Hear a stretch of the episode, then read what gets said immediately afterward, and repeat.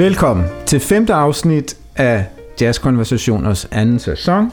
Vi sidder, Jens Rasmussen og jeg, øh, som vanligt med kaffe i kruset i øh, min kælder i Indre København.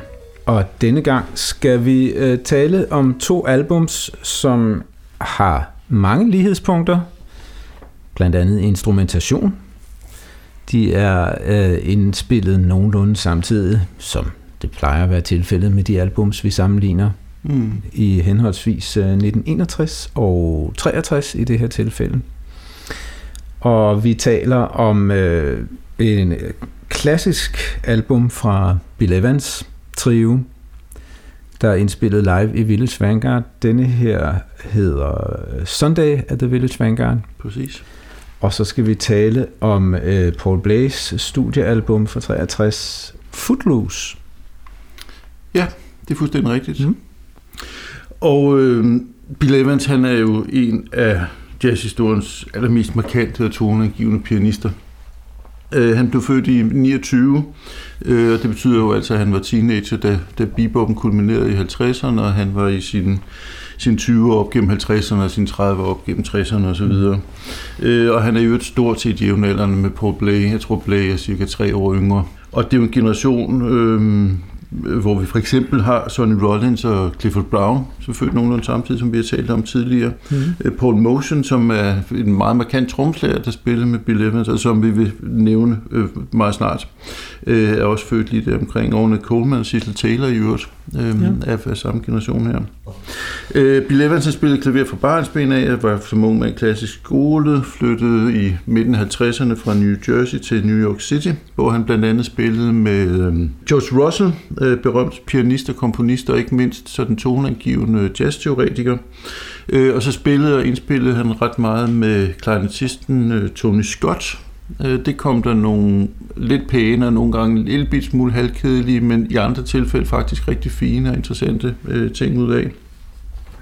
Og det hele taget så spillede han med ret mange øh, ret store navne øh, i slutningen af 50'erne. Han indspiller blandt andet med Cannonball Adderley, øh, med Jimmy Nepper og med Chet Baker, Lee Coney, Superman Marsh, som jeg er næsten sikker på vil blive nævnt i en øh, senere øh, jazzkonversationer. Øh, han spillede også med Helen Mirren, som vi nævnte i, i, i forbindelse med både Clifford Brown og Ella Fitzgerald, Billie Holiday-afsnittene. Øh, og så var han jo med på den Charles Mingus-plade, der hedder East Coasting, som jeg kan huske, du anbefalede i, i en af de første afsnit i første sæson. Nemlig.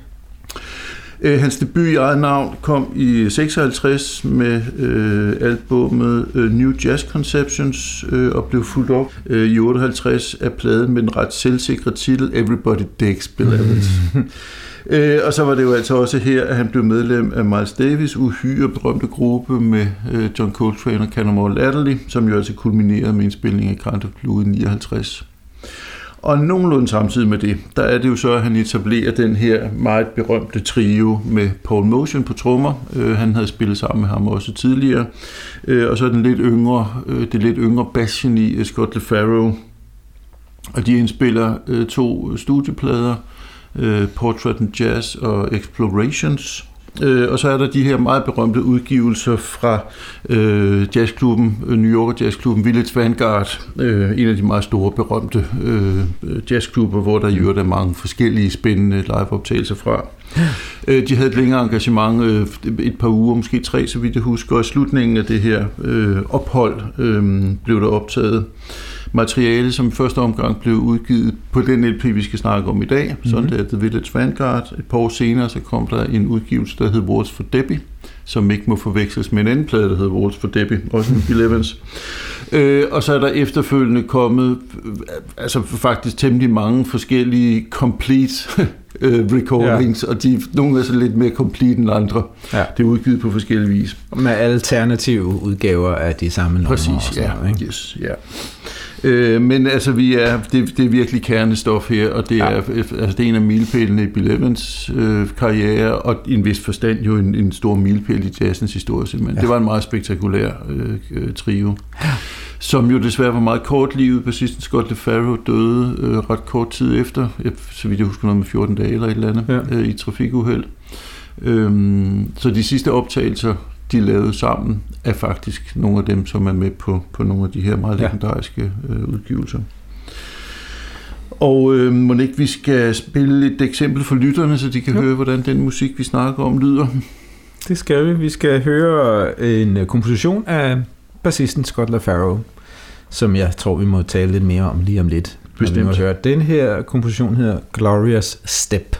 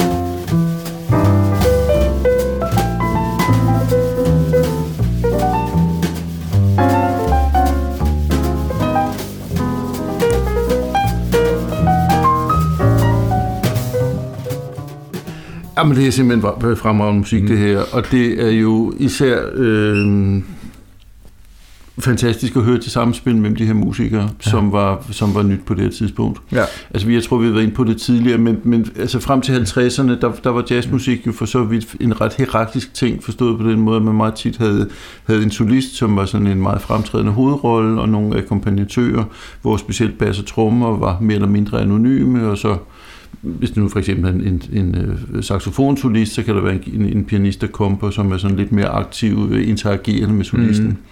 Øhm, men det, der jo sker med jazzen på det her tidspunkt, og med den her trio, som er meget, meget markant øh, sådan markør for det, er jo, at musikken bliver langt mere kollektiv, der er langt større ligeværd mellem øh, musik, musikerne, og, mm. og, og der er den her kontinuerlige interaktion. Der er ikke nogen, som bare har en fast rolle, som de øh, bare begynder og så fylder ud, så Nej. at sige.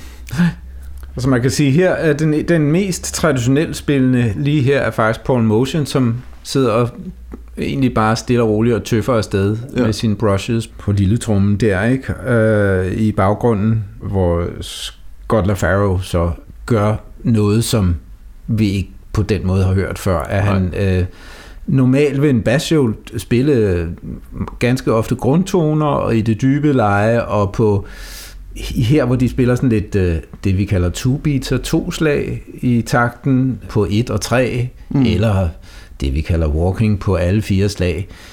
Øh, han gør næsten alt andet. Han spiller solistisk nærmest kunne man kalde det, ja. øh, om konstant kommenterende på, på Bill Evans og vice versa, ja. kan man sige. Ikke? Og det der med vice versa, mm. synes jeg er væsentligt, fordi der er faktisk mange passager, hvor det faktisk ikke giver mening at sige, at det er den ene eller den anden, der er solo. Nej. At det er stadigvæk, det er stadigvæk opbygget på den måde, for så tager der en temapræsentation, mm. og så spiller de solo på skift. Men, ja. men undervejs, så er interaktionen mellem specielt Skolde Farrow og Bill Evans tit så, så øhm, udtalt, at, at, at de faktisk er ligeværdige solister ja. På samme tid. Man kunne forestille sig, at øh, havde, var Scott Farrow ikke død, og de havde for, kunne fortsætte deres samarbejde, ville de sikkert have udviklet det videre i en grad, så at de, de, de, formen på numrene er stadigvæk den samme, som mm. du sagde, at øh, der, de skiftes til at spille solo-solo, kan man sige. Ikke? Her hører vi Bill Evans spille solo i gåsøjen først, og så kommer der en bass-solo senere.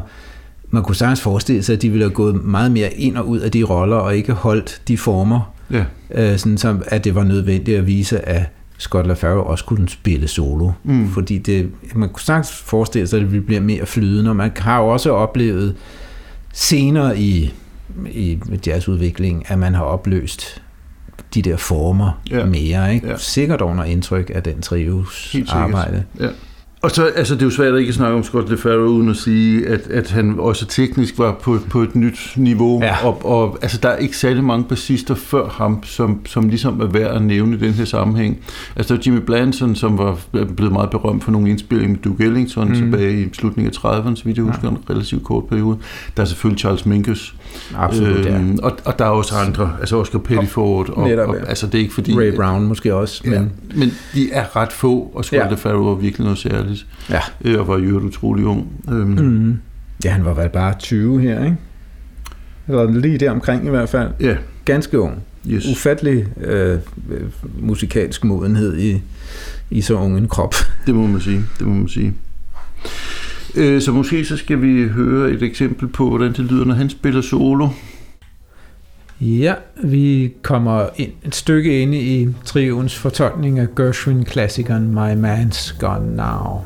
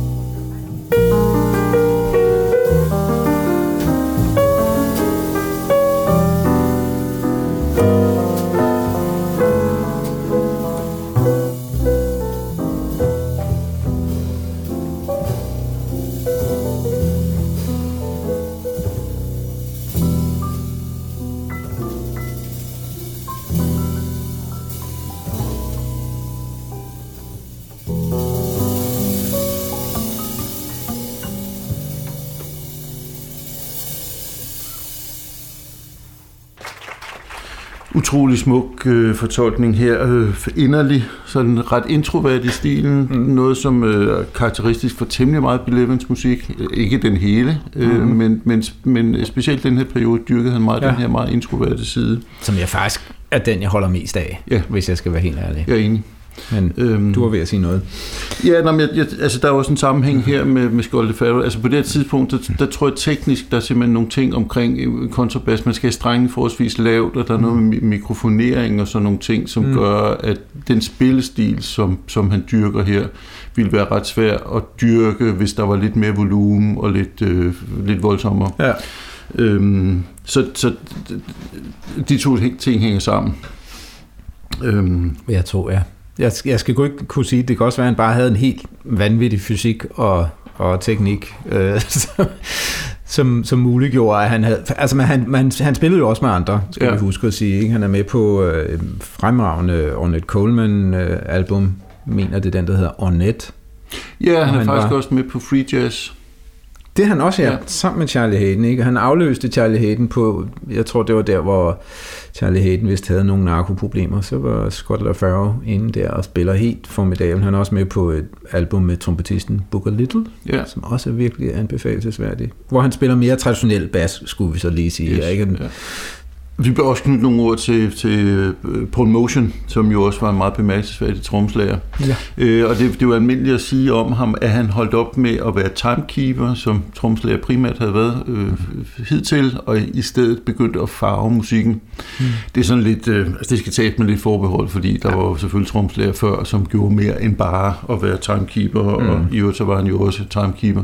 Men det her med at forholde sig meget frit til, til trommerollen og, og øhm, øhm, Man kan sige, at det kan sammenlignes med Nå ja, LaFaros måde, at øh, øh, at meget var underforstået. Man Mm. behøvede ikke at staveplade det hele ud. Præcis. Øh, og det, blev, det var mest, synes jeg, radikalt hos LaFaro, og så blev det det efterhånden hos Paul Motion også Ja, med årene. Ikke? At han simpelthen øh, laver, vi har snart, jeg før kaldt det, hans billede hullet. Altså, men i ordets mest positive i betydning. det mest positive, ikke? At han ligesom øh, øh, slap øh, stikkerne, havde nær sagt, øh, ind imellem og lod musikken spille, uden at han nødvendigvis øh, slog et slag, men ja. lod tingene klinge, eller, eller netop lavede huller, underforstået, at her kunne man have spillet, men gjorde det ikke alligevel. Altså måske kan man faktisk også sammenligne ham lidt med Thelonious Monk, selvom de selvfølgelig er meget forskellige, men det, mm. Det her med kun at spille sagens kerne ja. Og droppe alt fyldet, al- altså alt, alt, de der, sådan, alt det, der bare skal være der, fordi det skal være der, det er lige Mm. meget. Ja. Det, det er sagens kerne og. Ja. og, og de vigtige slag, de væsentlige toner, som man nøjes med. Det er en meget god sammenligning. Bill Evans selv har vi ikke knyttet så mange ord til endnu. Nej, og det skal vi selvfølgelig. Øhm, altså for det første, så, så var han jo teknisk øh, øh, brilliant, men først og fremmest synes jeg måske, at han er mest bemærkelsesværdig ved at have en meget varieret spillestil. Mm. Øh, altså rent klaverteknisk, så gjorde han mange forskellige ting. Øh, altså det bliver lidt nørdet, men altså han skiftede mellem at spille, spille blokkekort og spille single lines og øh, øh, øh, gjorde, gjorde mange forskellige, for, forskellige ting med klaveret. Ja. Altså i modsætning til tidligere pianister, som, som i højere grad ligesom lå, lå fast på en bestemt spillestil, Mm. øhm, så, så var han øh, langt mere alsidig i sin måde at, at bruge klaveret på. Ja. Jeg kan sige, den eneste anden, der var lige så virtuos og på den måde brugte hele klaveret, var vel Art Tatum. Ja, Indtil da, i hvert fald. Der var andre virtuoser, men, men, men de, som for eksempel Bud Powell, men som jo var meget... Øhm, dels Art Tatum inspireret, kan man sige, når han spillede ballader, men når han spillede optempo, så var venstrehånden noget, der akkompagnerede, og højrehånden spillede linjer. Ikke? Og her kan man sige, at det passerer meget mere rundt mellem de to hænder hos, hos Bill Evans. Ja. Og der foregår meget imellem. præcis. Altså det her flerstemmige aspekt ja. er, er meget fremtrædende hos Bill Evans. Ja. Det vi kalder mellemstemmer er noget, han var virkelig god til. Ja, Øhm. må man sige.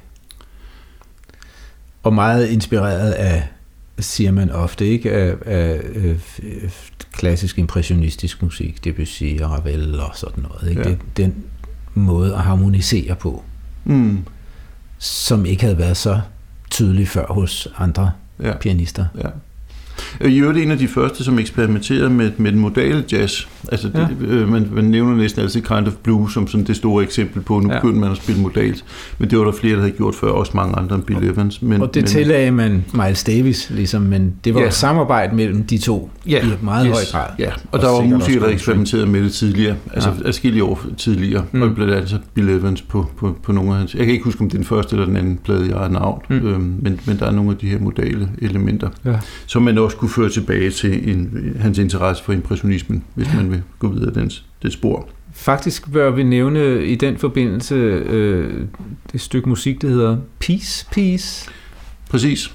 fra Everybody Dicks. Jamen, det var det, jeg sad og tænkte på før. Jeg kan ikke huske, om Ja. det er fra den ene eller den anden, men det er netop modalt, og, ja. Og det er jo... Øh, kernen i det nummer brugte Miles Davis jo så øh, på Kind of Blue. Ja. som indledning til et af numrene. Nemlig. Øhm, Det er faktisk helt formidabelt øh, og nyskabende allerede der i slut 50'erne. Ja. Ja. Bill Evans sidder og spiller på den der måde. Det Præcis. er værd at opsøge. Så har vi jo været en lille smule tvivl om, hvad vores tredje eksempel skulle være, fordi altså, der er jo et nummer, som hedder Jade's Vision, som jeg synes er så dejligt, og som, øh, så vidt jeg kan er orienteret det sidste nummer, de overhovedet spillede sammen, før Scott LeFaro døde. Mm. En, en fin Scott LeFaro-komposition, ja. øh, som vi ikke har valgt. Øh, der er også et virkelig dejligt nummer, som hedder Alice in Wonderland, som er en, en karakteristisk vals, som også viser det her eminente samspil mellem dem, som er meget, meget smuk. Men det har vi heller ikke valgt. Og det er fordi, vi har valgt et nummer, der hedder Solar, som mm. viser nogle, øh, en lille smule anden side af trioen, fordi det er lidt øh, det er hurtigere tempo, og det er mm. sådan lidt mindre introvert. Ja. Øhm, og på den måde skiller sig en lille smule ud fra det, der er mest af. Og, og fordi, og når vi har valgt det, så er det også fordi, at det virkelig tydeligt viser det her helt exceptionelle samspil mellem øh, Bill Evans på klaver og, og Scott LeFaro på bas. Ja.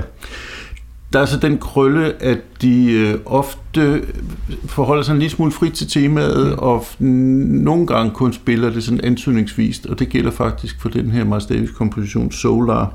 Så hvis man ikke kender temaet i forvejen, så kan det måske være svært at høre, hvad der er tema, og hvad der er frit improviseret. Så derfor så har vi besluttet, at vi lige vil præsentere lytterne for temaet Solar. Det gør vi. Kommer her ved live i studiet.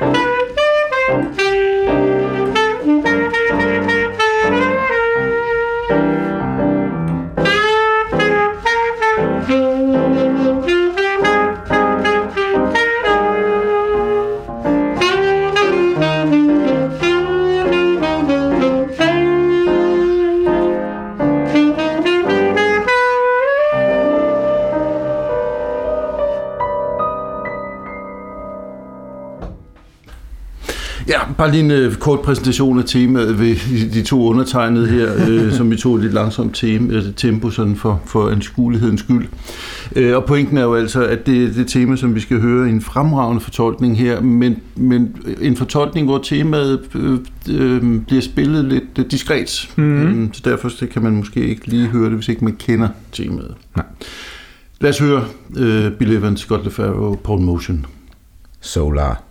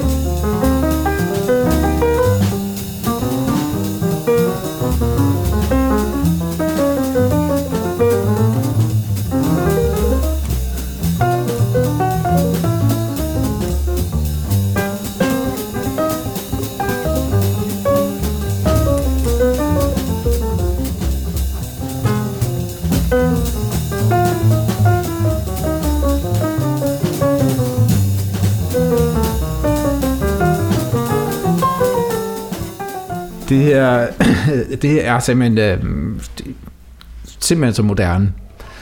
for tiden, og i, i og for sig stadigvæk, det er ikke mange øh, steder, man hører det, i hvert fald ikke med den her besætning. Øhm, den måde, øh, bassen ligesom løftes op for sin akkompagnerende øh, position nede i bunden og op ved siden af, af klaversolisten, mm. og, og man hører, hvordan øh, de jo begge to spiller udelukkende linjer. Vi hører ikke øh, Bill Evans spille og akkorder. lige i starten. Han starter lige, da ja. han præsenterer temaet. Ikke? Også temapræsentationen er interessant, fordi den, den, øh, de spiller det så løst. Han, ja, og de deles nærmest om at, om at spille temaet. I det gør det nemlig ikke, og Bill Evans lidt alene først, så kommer Paul Motion og Scott LaFaro ind i slutningen af temaet, så er det stadigvæk Bill Evans mere eller mindre, der spiller temaet, og så mm. mens øh, Bill Evans så begynder at improvisere i de første to kor, så spiller Scott LaFaro mere eller mindre temaet nedenunder ham. Mm. Mm. Øh, helt øh, anderledes end nogen ja. før havde gjort. Og så fortsætter de med at spænde linjer, improviserede linjer rundt omkring hinanden. Ja. På, synes jeg, enormt øh, spændende Meget, måde. Ja. Som jo altså, virkelig, altså det, det her med to sådan markante linjer samtidig som improviseret, det har vi jo for eksempel hørt med, med, med øh, trompetisten Chet Baker og, og øh, Barton-saxonisten Gary Mulligan tidligere. Mm. Øh, vi har, der er også eksempler hos, hos Likonis og Warren Marsh. Men, men det, det er så to blæser, der gør det. Ja. Og det, og det er bemærkelsesværdigt i sig selv. Men her der er der altså en pianist og, og, og bas. Det, det er altså helt nyt, og, og som du siger, noget man sjældent har hørt sidenhen. Og et lydbillede, som er, er specielt, fordi vi er så vant til at høre, at bassen pumper nedenunder, under for eksempel to blæsersolister, der mm. væver ud af hinanden. Uh, her er, er hele det der nederste lag borte. Ja det giver en helt øh, anderledes øh, lys og fin lyd, som Ja, måske... noget, noget meget luftigt, øh, ja. som, altså, som jo bliver understøttet stærkt af Paul Motions måde at spille trommer på, som også er sådan let og, ja. og det er jo ikke svært i sådan en ECM-forstand, men, men det, det er sådan en ly, lys, lys og luftig måde ja. at gå, gå til musikken på.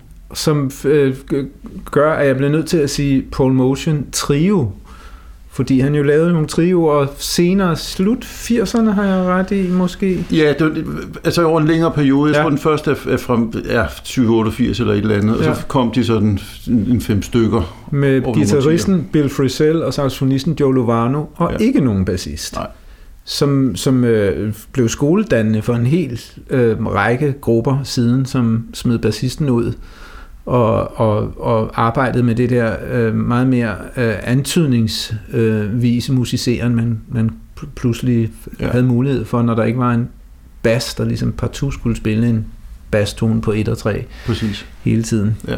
Men det er måske noget, vi kommer til i et senere program. Fremragende plader. Ja, Min favorit er den, der hedder I Have the Room Above Her. Mm.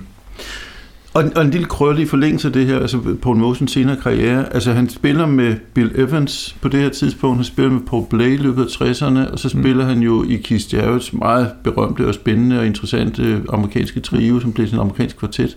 Og så spiller han stort set ikke med pianister derefter. Nej. Ved klaverløse Det kan man bare forstå, ikke? Når man har spillet med de tre bedste pianister i moderne jazzhistorie, ja. så er der ikke meget tilbage, ligesom, vel? Som, så har han skiftet over til guitarister i stedet for Præcis. i sine grupper. Ja. Interessant.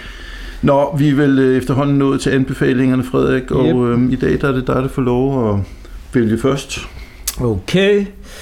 Jamen, øhm, det er svært. Jeg prøver øh, at sige øh, noget, som vi ikke nåede at nævne. Du antydede en af titlerne, og vi har jo talt om de væsentligste her allerede. Udover dem, så kan man altså høre den anden af Bill Evans' album kaldet Walls for Debbie, som øh, blev indspillet i 1964 med hans daværende trio med Chuck Israels og Larry Bunker, øh, og den svenske sangerinde Monika Sætterlund, som er, øh, øh, kan man sige, en milepæl i skandinavisk jazzhistorie, selvom det er øh, tre fjerdedel amerikansk musik, men blandt andet fordi Monika Sætterlund, hun satte en, en stil for jazzsang, som ikke var særlig øh, udbredt, mm. som er en meget sval og ja, cool måde mm. at synge på, som passede utrolig godt til mere moderne musik. Og det, altså det er et match made in heaven, de ja, fire der. det er virkelig. Øh, og så gjorde de jo noget, som, som man gjorde en del i Sverige på den tid, at for svenske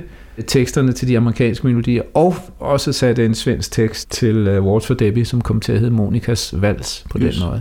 Uh, så vil jeg gå længere op i tiden, uh, hvor han indspillede et album, der hedder You Must Believe in Spring, mm. med den trio, han havde med Eddie Gomez og Elliot Sigmund som synes jeg er en af de fineste uh, album i, fra hans senere år. Jeg vil dog også lige nævne et samarbejde med Toots Thielemans yes. på albumet Affinity yes. i øh, 78. Det er en lidt speciel øh, lyd på albummet. Det er ikke øh, optimalt, men der er fantastisk musiceren, og at Bill Evans og Tools Steelmans ikke havde lavet en lang række plader af en skam, fordi mm. de passer utrolig fint til hinanden. Det er meget, meget, meget smuk musik. Ja. Og så er det også fint at spille af saxofonisten Larry Schneider, og så hans daværende trio med Mark Johnson, øh, og det var også Elliot Sigmund. Ja.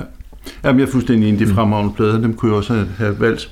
Øh, jeg går en lidt anden vej, fordi øh, jeg synes, de første to plader, han laver af mm. eget navn, er så fremragende. Det er klart, han er, er, ikke, han, han er ikke sådan for alvor blevet Bill Evans endnu, men han, han er nu meget, meget tæt på, og de er mm. virkelig gode.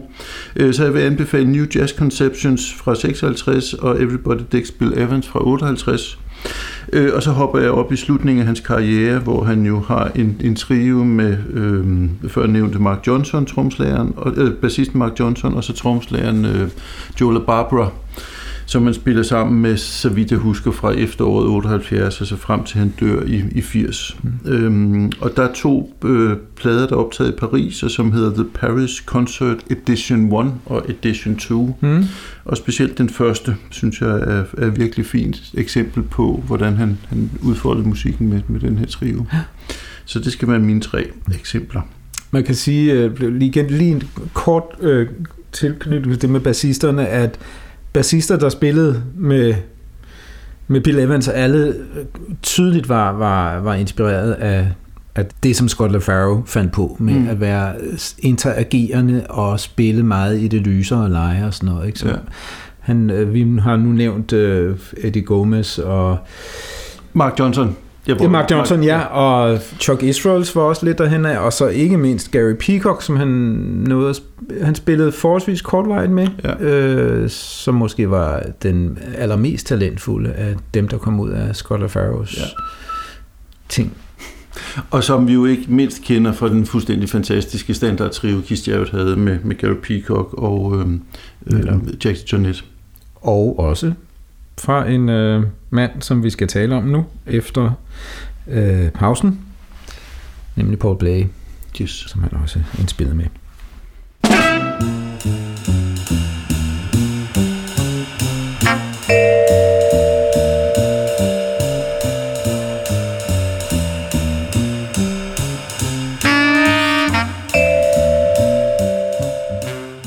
Så skal vi snakke om en anden øh, klavertrio her. Øh, der er lighedspunkter, og man kunne godt forestille sig, at øh, Paul Blay, som vi nu skal tale om, øh, nok har skelet lidt til øh, Bill Evans. Mm, men bestemt. han har bestemt også øh, sit eget bud på, hvordan man kan spille klaver. Han er jo egentlig øh, kanadier, men boede det meste af sit liv i, øh, i USA. Men startede øh, sin karriere med at øh, afløse øh, pianisten Oscar Peterson. Han var jo også kanadier. Og da han øh, emigrerede til USA og fik jo en øh, fantastisk karriere der, så overtog øh, øh kun 17-årige Paul Blay hans trio gik i Montreal øh, og gjorde det færdigt. Og så tog han til Juilliard i New York, skolen som 18-årig, og øh, blev mere eller mindre i USA siden da. Han var lige mm. lidt tilbage i Montreal, hvor han var med til at lave en, øh, en festival, hvor han inviterede Charlie Parker, og så spillede han med Charlie Parker der i 1953. Og så siden har han jo så haft en fuldstændig flyvende karriere, hvor han akkompagnerede øh, solister som Jack McLean og Lester Young og Ben Webster og øh, var med i alt muligt. Spillet med scener i begyndelsen af 60'erne med Sonny Rollins og der, hvor han for alvor har sat sit aftryk, vil må nok sige at være i øh, uh, trioindspilningerne, og hvor vi skal tale om nogen nu. Man kan sige mere om ham, at også at han jo øh, blev gift med Carla Borg, som dermed blev til Carla Blay, som vi kender som fantastisk orkesterleder og komponist, og hvis musik han var den første til at øh, spille. Mm. Netop Carla Blaze kompositioner har haft stor betydning, tror jeg, for hans øh, udvikling som, som musiker. Jeg vil sige, at han øh, tilbragte noget tid i Los Angeles, hvor han trive var husorkester og kvartet på den klub, der hedder Hillcrest Club, hvorfra der siden er dukket øh, nogle øh, optagelser op, hvor han spiller med det, der på den tid var Ornette Colemans kvartet med Don mm. Cherry, Charlie Hayden og Billy Higgins, som også har stor betydning for den musik, han øhm, siden var med til at udbrede. Vi kan også lige nævne, at hans debutplade hedder Introducing Paul Blakey, ja. og er med Charles Mingus, og er det Max Roach, eller er det Art Blakey? Art Blakey. Yes. Og, og som var produceret af Mingus og udgivet på Mingus' debut, ja debut nemlig. Øh, og så vidt så, så er der, der er nogle indspillinger efterfølgende, som hvis først bliver udgivet noget tid senere, hedder Early Recordings eller et eller andet. Så ja. kommer der en plade, der hedder Solemn Meditations, ja. som er faktisk sådan lidt cool jazz-agtig. Ja. Det første er sådan lidt hardbop-agtigt. Øh, og så er der et enormt spændende samspil, som vi også må vende tilbage til på et eller andet tidspunkt, hvor øh, saxofonisten og specielt klarinettisten Jimmy Jufrey havde en meget spændende trio ja. med øh, ham selv og med Paul Blay på, på klaver og bassisten øh, Steve Swallow, og ikke mm. nogen trommer. Nej. Øh, de lavede tre studieplader, som er virkelig interessante. Og som jeg også har haft betydning for helt op i vores tid, hvor Bestemt. der er mange, der har været inspireret af den form. Ja. Både deres måde at spille på og, og lyden. Yes. Og så begynder han jo at indspille i eget navn, og der kommer to plader. Den ene hedder, to albums, den ene hedder Floater, og oprindeligt den anden hedder Syndrome. Ja. Og de bliver så udgivet lidt senere samlet under titlen Footloose. Er det ikke sådan, det hænger sammen? Det er jo, det er med de der titler. Det er, det, det, det er sandt. Ja. Og det er den, vi skal høre noget fra nu. Ja. Og det er jo magisk, magisk musik, og ja, måske det. også noget, som øh, vores lyttere har bidt mærke i, fordi vi har jo simpelthen øh, vores øh, signaturmusik fra begyndelsen af det nummer, der hedder Floater for den her plade. Det er nemlig rigtigt. Øhm, så det skal vi høre en lidt længere bid af, end det vi plejer at indlede vores udsendelser med. Ja. Så kan folk få lov at høre resten, eller i hvert fald to minutter. Kommer her.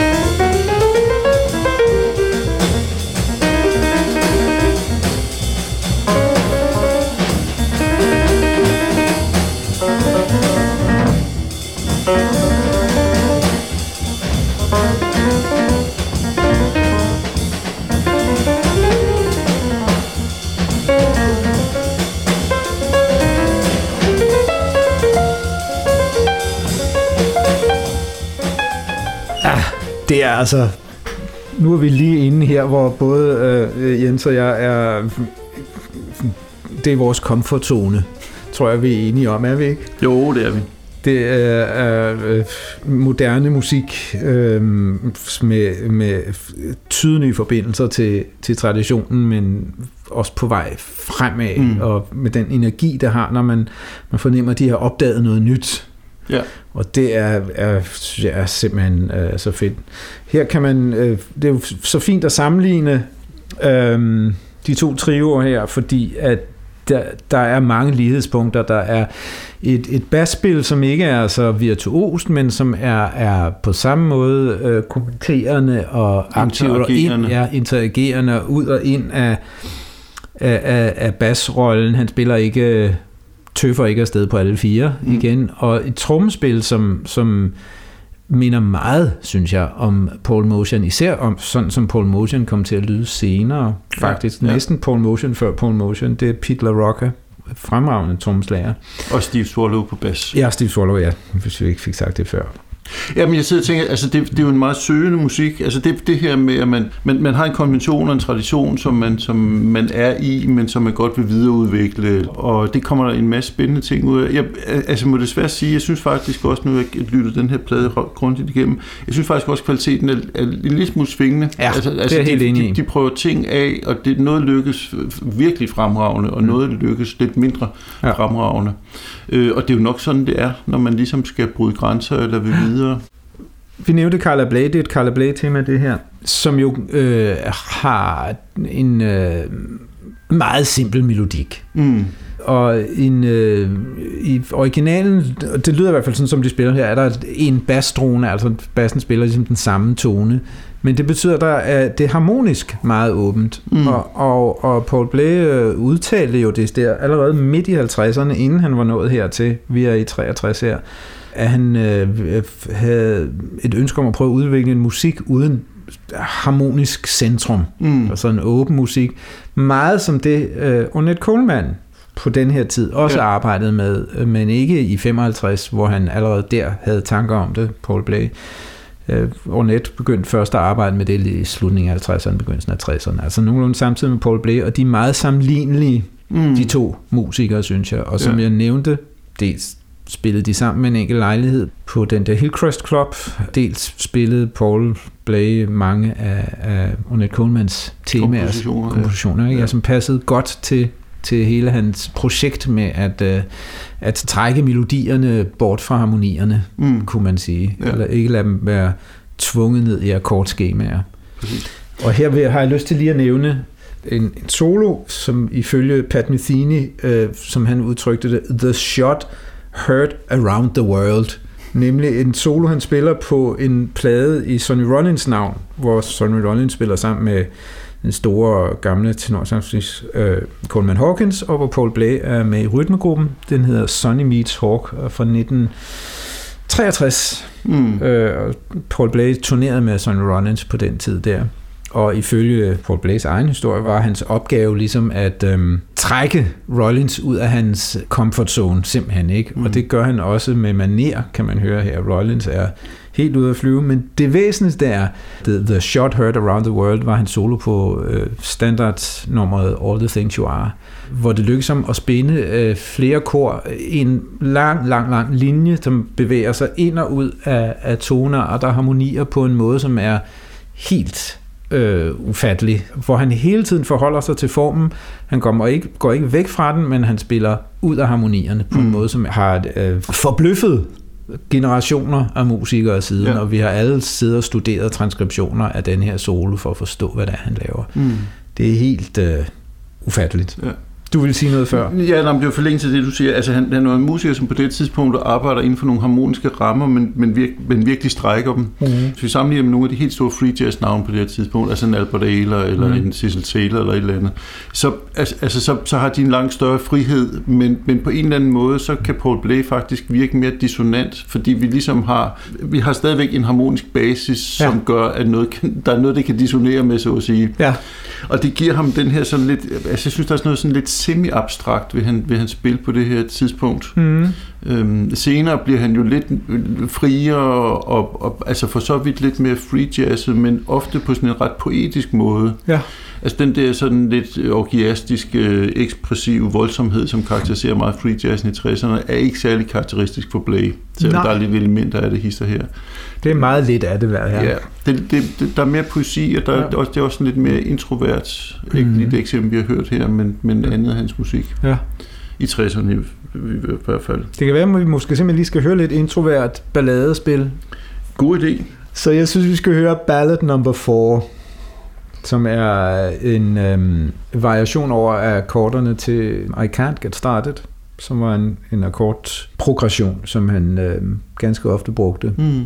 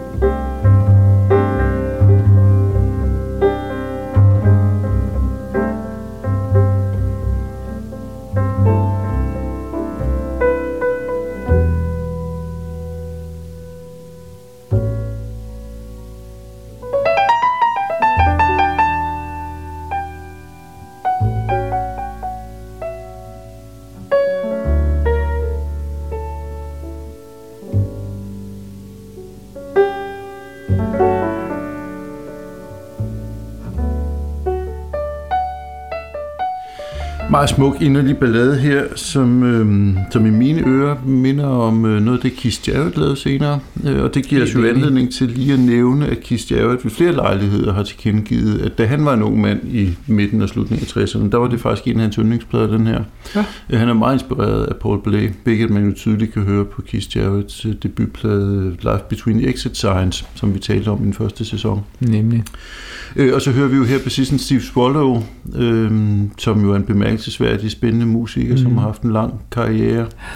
Øh, vi har læst os til, at han først begyndte at spille bas som 18-årig. Han spillede musik, siden han var barn, men altså, han spillede først bas som 18-årig. Mm. Og altså, allerede da han var 20-21 år, var han jo med i de her meget bemærkelsesværdige trio-ting med Jimmy Jeffrey, som jeg nævnte tidligere, og har ikke været mere end været 23 her.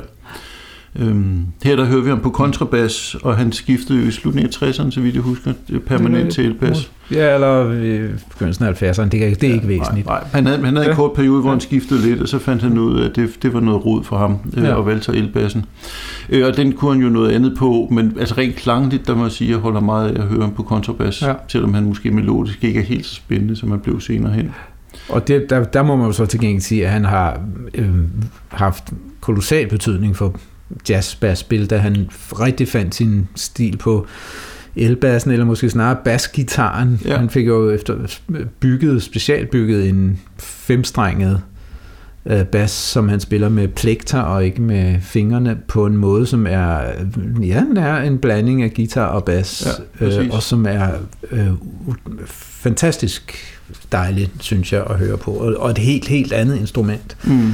Øh, og han har helt sikkert inspireret mange bassister, men det er en, en måde at spille på, der er svær at eftergøre, uden at komme til at lyde meget som mm. ham. Den er mm. meget, meget karakteristisk. Ja. Og han har medvirket på en lang, lang række øh, bemærkelsesværdige album gennem tiden. Ikke mindst med Carla Bley, som vi har nævnt flere gange. Nemlig, ikke? Han, som han jo nu er danner par med. Øh, men han er i hele taget en, en forbindelse til hele det der miljø, også omkring Carla Bley, som Paul Bley også var en del af, og hvor de jo øh, dannede en, en forening af de fremmeste komponister og, og musikere fra fra avantgarden der tilbage i, hvornår var det? Det har jeg skrevet ja, til mig selv. 65. 64 var det, ja. Noget, der hed The Jazz Composers Guild, dannede de, som ligesom var en forening, hvor de forsøgte at fremme den her musik og, og generelt netværk og, og ting og sager. Ikke? Og i hele taget, Paul Blave har en, en meget um, outspoken, meget formuleret omkring musik. Mm. Måske knap så meget musikpolitik, som nogle af de folk inden for The Jazz Composers Guild var, men en, en begavet, tænkende mm. musiker. Han ja. har gjort så mange tanker om, om musik, og også øh, meget fremme øh, på beatet omkring brug af synthesizer. Han var en af de ja, første. Det var sgu lidt mærkeligt. Det lød så lidt mærkeligt, det ikke? Paul Blay synthesizer show, ja. som man turnerede med fra et eller andet 69 til 71 eller sådan noget. Det, det var lidt besynderligt om mig, han skulle der. Det var ikke det, var ikke det mest spændende musik i mine ører, men, men han, han har været øh, i mange år en meget søgende ja. øh, øh musiker, og, og det, det er også udtryk for på, ja. et eller andet, på et eller andet plan. Altså jeg synes måske også, vi er nødt til at sige, at det kan være, der sidder nogle lytter derude og tænker, Paul Blay, ham har jeg faktisk ikke rigtig hørt om. Altså han, han har jo aldrig rigtig været berømt på samme måde som Monk, Bill Evans, mm. Keith Jarrett, Chip Corea, Herbie Hancock, altså al, al den, den, den der type berømthed. Mm. Øh, han har mere været sådan en slags, ja, sådan musicians musician. Ja. Altså sådan en, som har der været enormt stor respekt om, og ja. som, som øh, sådan lidt mere nørdede folk har dyrket meget intenst, men som aldrig har haft sådan den helt brede appel. Mm. Og det, altså den blandt andet at gøre med, at, at hans musik meget ofte har en sådan lidt, lidt, lidt kantet, lidt, nu sagde jeg, semi-abstrakt øh, karakter for. Mm. Altså han, det er det er mørk chokolade, vi har med at gøre. Ja. Øh, der er ikke nogen hunde, der bliver strøget med hårene øh, hos, hos Paul Blay. Nej. Nej, det må man sige. Øh, og også øh, kompromilløs som person, kan man mm. sige, ikke? Og, og efter sine øh, en smule vanskelig. Jeg har selv øh, flere personlige erfaringer med om det, så helt tilbage i slut 80'erne, hvor han var her og spillede duo med Jesper Lundgaard, der øh, hang jeg meget ud sammen med en meget, meget fin pianist, øh, der hedder Gert Frisch. Vi var begge to store Paul Blay-fans, og vi gik simpelthen hen til Paul Blay og spurgte, om man ikke havde lyst til at komme hjem til Gert øh, næste morgen og drikke kaffe efter den koncert, og det ville han da gerne. Så kom han, og så havde vi en hyggelig par timer der, hvor vi drak kaffe, og han spillede klaver, og vi snakkede om All the Things You Are, og hvad, hvad tænkte han, når han spillede, og, og sådan noget. Det var en virkelig god oplevelse. Og så ret få år efter, så øhm, fik jeg mulighed for, i anledning af det, der hed øh, Jazzparprisen, som var en stor international jazzpris, som gaves til, til forskellige store øh, øh, jazzpersonligheder og på det tidspunkt, det var den første udgave af den, der skulle øh, øh, orkesterlederen Mule Richard Abrams have den. Der var vi så to øh, øh, danske musikere, der fik mulighed for at samle vores egen gruppe med en international øh, solist efter eget valg. Og øh, Thomas Clausen valgte Gary Burton, vibrafonisten Gary Burton, og jeg valgte Paul Blay. Og sammensat så et, orkester af nogle svenske og danske musikere og Paul Blay. Mm. Øh, en pladeindspilning og en turné, ikke? Nemlig ja. Så vi turnerede og spillede et par koncerter, øh, blandt andet i Paris og rundt i Danmark, og indspillede en plade, som blev til det, der hedder, den, der hedder Pieces of hvor jeg altså, jo så øh, mødte Paul Blay øh, og måtte dele med, med en person, som muligvis, og nu taler jeg lidt om det der med, at han måske ikke var så kendt som Keith Jarrett, var en lille smule øh, utilfreds med, at det ikke var ham, der skulle have den her pris at han bare var øh, hyret som menig solist. Øh, og derfor så gjorde han det en lille smule svært for, for den på den tidspunkt øh, nogle 20-årige kapelmester ved at øh, ved første dag vi skulle øve øh, at øh, forsvinde. Og jeg måtte ud og lede efter ham og fandt ham sovende ind over et bord øh, og måtte hente ham tilbage øh, til det rum, vi havde fået anvist på Hotel øh, Trefalke. Og øh, hvor han så bekendt gjorde, at han kunne ikke øve på sådan et klaver. Vi måtte finde et fly til ham, og jeg frenetisk lykkedes mig at få skaffet et øvelokal inde på Danmarks Radio, hvor der var flyl, og hvor han så øh, jeg synes det var lidt besværligt, at vi skulle spille de numre, som jeg havde komponeret til lejlighed. en suite, jeg havde lavet specifikt med de fem musikere øh, øh, for øje, som vi var. til ære for Paul Blay. I den grad til ære for Paul Blay, fordi det var musik, der var meget beslægtet med, med, med Ornette Colemans musik, så jeg tænkte, det var lige noget for ham. Og det viste sig så også at være, men, men han, han synes, det var besværligt at skulle lære ting og sådan noget. Mm. Ikke? Da han så opdagede, at det var altså ikke det var nem musik det her, så begyndte det at fungere med, han, han, han øh, gjorde jo også det, at han øh, altså var, vi vidste aldrig, hvor vi havde ham, hverken musikalsk eller rent øh, fysisk, så at øh, ved den koncerten i København, der gik han på scenen, øh, inden showet var gået i gang, og sad og spillede klaver på scenen, mens folk kom ind i salen, og mens øh, Erik Hvidemann, journalisten øh, og jazzkenderen Erik Hvidemann, som var medlem af Jazzbakker-komiteen, bød velkommen, sad han og akkompagnerede bagved. Og, så, og gik først bort fra scenen, da første orkester, som ikke var os, skulle på. Mm-hmm. Og da vi skulle spille i Paris, så var han ikke til at finde, da vi skulle spille, da vores orkester. Så vi gik i gang uden ham. Øh, fordi det blev vi jo nødt til. Mm. Og så øh, halvvejs inden i første nummer, så lød der brav om for klaveret, og så var han med. Så at jeg ikke har fået blødende mavesår, er, er ufatteligt. Mm. Men, men det gik, og jeg var en, en, en øhm, fantastisk øh, lærer, jeg fik. Udover at jeg fandt ud af, at jeg skal aldrig mere spille med amerikanske berømtheder, så lærte jeg meget musik. Mm. Og han var faktisk en venlig mand, vi talte meget sammen, øh, når han var der. Men jeg lærte, hvor vigtigt det er i musik, at aldrig tage noget for givet, øh, altid være klar til at se på det, man spiller med helt friske øjne. Mm. Så selvom vi spillede de samme numre hver aften, så lød de helt forskellige fra aften ja. til aften.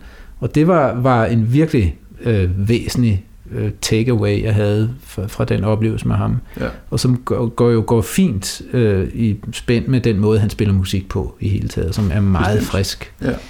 må man sige. Og lad os lige sige igen, pladen hedder Pieces Off, og mm. hvornår den optaget, Frederik? 1990, så vidt jeg husker. Ja, ja. Der var jeg meget ung. Men skal vi ikke høre noget, det tredje nummer med Paul Blay nu? Jo, og det er jo et eksempel på, at han spiller Orne Coleman-kompositioner, ja. hvad han gjorde ofte. Øhm, sådan lidt enkelt bluesy tema, ja. ret karakteristisk for dem begge to. Lad os høre begyndelsen her.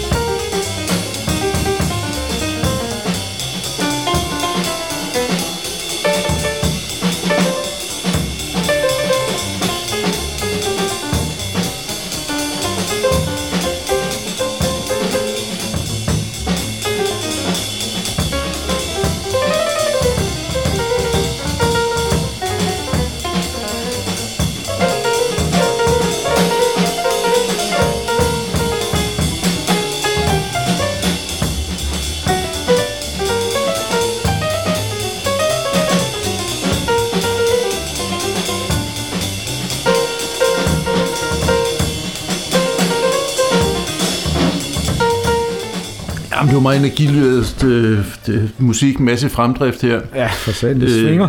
Øh, det gør det virkelig.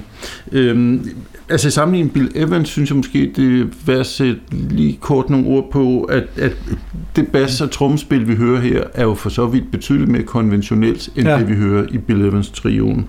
Øh, samtidig med, at Paul Blaze spil jo er mere moderne og mm.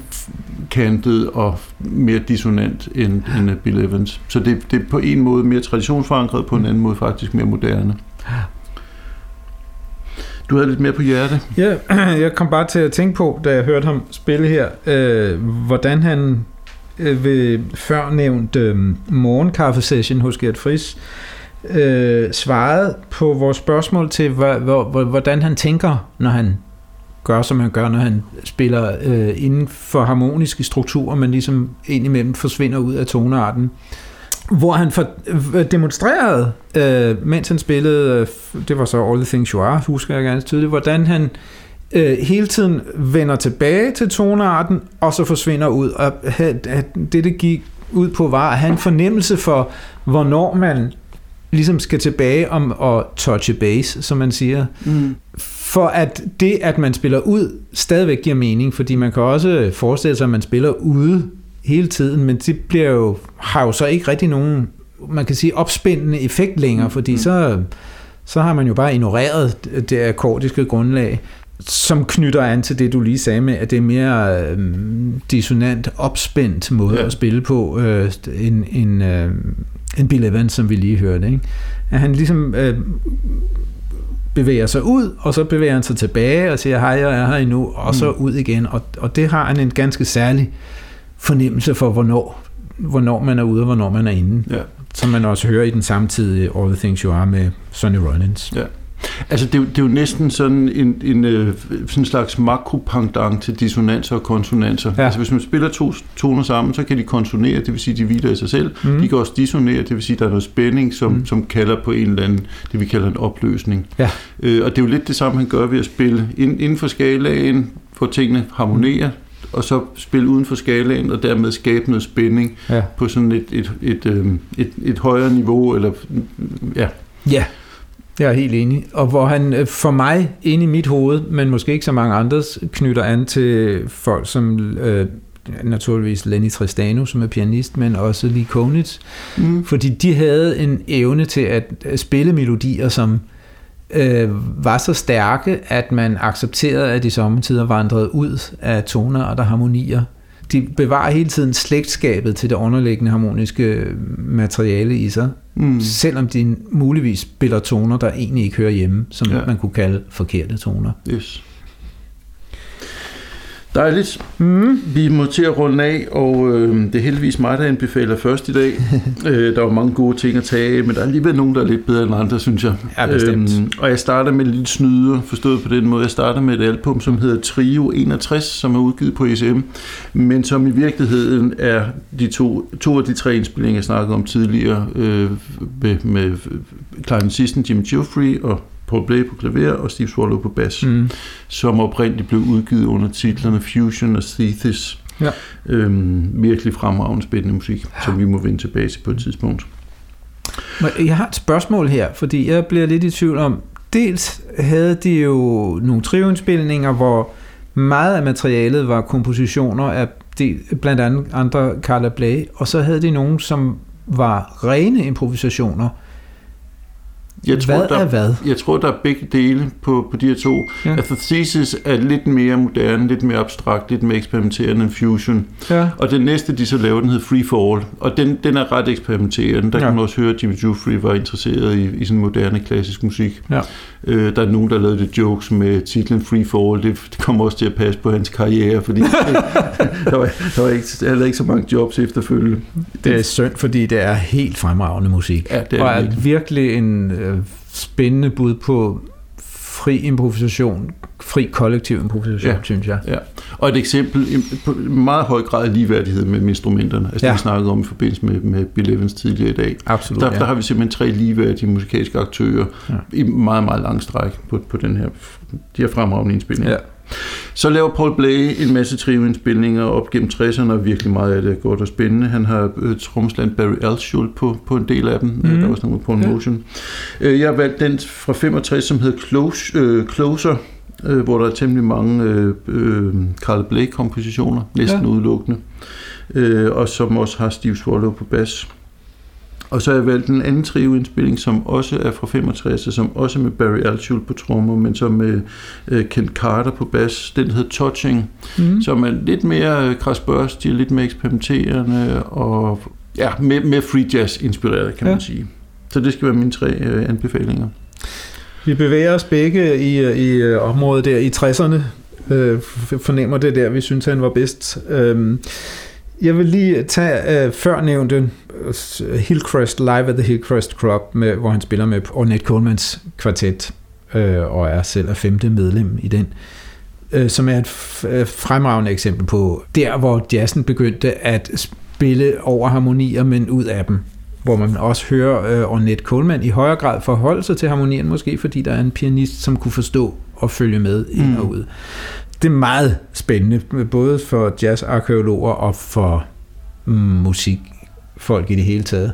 Der er også det kuriosum, at det var øh, Paul Blays daværende kone, Carla Bley, der sad og optog koncerten. Mm. Øh, så lydkvaliteten er ikke i top. Det er en amatøroptagelse, men der er meget fin musik på den. Så øh, synes jeg, at den øh, Paul Blay øh, album, der hedder Paul Blay with Gary Peacock, er en af hans, oh, og så er vi udrykning udenfor, er en af hans allerfineste albums. Den øh, er udgivet på ECM og rummer optagelser både fra 63 og 68. Og to forskellige tromslæger. Og to forskellige, ja. Øh, Billy Elgart og Paul Motion henholdsvis på den ene og den anden session, men Gary Peacock hele vejen igennem, og Gary Peacock er fuldstændig formidabel bassist, som, som øh, gør, at det ikke bare er Paul Blay, man bliver optaget af, men også det, mm. det der sker med bassen. Det er en fantastisk øh, musik. Og endelig vil jeg slutte med det album, der hedder Ramblin', som så er fra 66, hvor han spiller med bassisten Mark Levinson og den tromslærer, du også nævnte, Barry Altschul, og det album hedder Ramblin', og et meget fint album, hvor der er flere fine Annette Peacock Ja, fordi den skal vi også nævne. Han, ja. Den han jo altså også par med og har spillet mange af hendes kompositioner ja. sidenhen. Og, og som hun har noget af det samme som Carla Bley havde, da hun komponerede den musik, som Paul Bley spillede, nemlig at kunne lave øh, melodisk stærke kompositioner, som, giver, som ikke er harmonisk øh, og ofte heller ikke toneartsmæssigt bundet, og som giver en masse materiale til solisten og en stemning, ja. øh, uden at der er et harmoni skema, man skal forholde sig til. Det er super spændende musik, ja. som jeg selv har forsket lidt i sammen med pianisten Makiko Hirabayashi. Det var en af de ting, vi foretog os. Øh, under coronanedlukningen. Af coronanedlukningen, så kunne vi mødes, øh, os to, med god afstand og og prøve at spille Annette uh, Peacocks spændende kompositioner. Ja, spændende. Det vil mm. vi mhm. gerne høre en dag, eller andre. Godt. Uh, er det dig, der skal fortælle lidt om, hvad vi gør næste gang? Ja, det skal jeg. Fordi næste gang, der gør vi tingene anderledes, end vi plejer. Uh, I stedet for at tale om to albums, så taler vi om uh, tre væsentlige musikere, sådan lidt mere på tværs eller på langs af deres karriere. Vi har håndplukket uh, lidt forskellige uh, spændende repræsentative numre fra tre musikere, som øh, er bundet sammen på flere forskellige måder. Øh, jeg kan sige, at det ene det er en pianist, som vi har været inde på tidligere i den her sæson, og så er der en altsaxofonist og en tenorsaxofonist, som har samarbejdet på kryds og tværs ja. og har en masse spændende ligheder, men også nogle forskelle. Mm. Det bliver næste udsendelse. Det gør det. Så nu siger vi tak for i dag fra Jens Rasmussen. Og fra Frederik Lundin. På genhør.